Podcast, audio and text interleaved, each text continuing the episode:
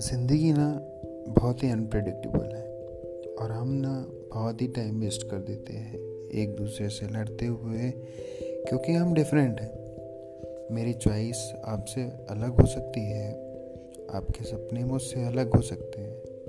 लेकिन प्यार तो सेम ही है ना, प्यार तो सेम ही होता है ना, ये हम भूल जाते हैं। जब हम एक दूसरे से अनलिमिटेड प्यार एक्सपेक्ट करते हैं तो पेन क्यों नहीं?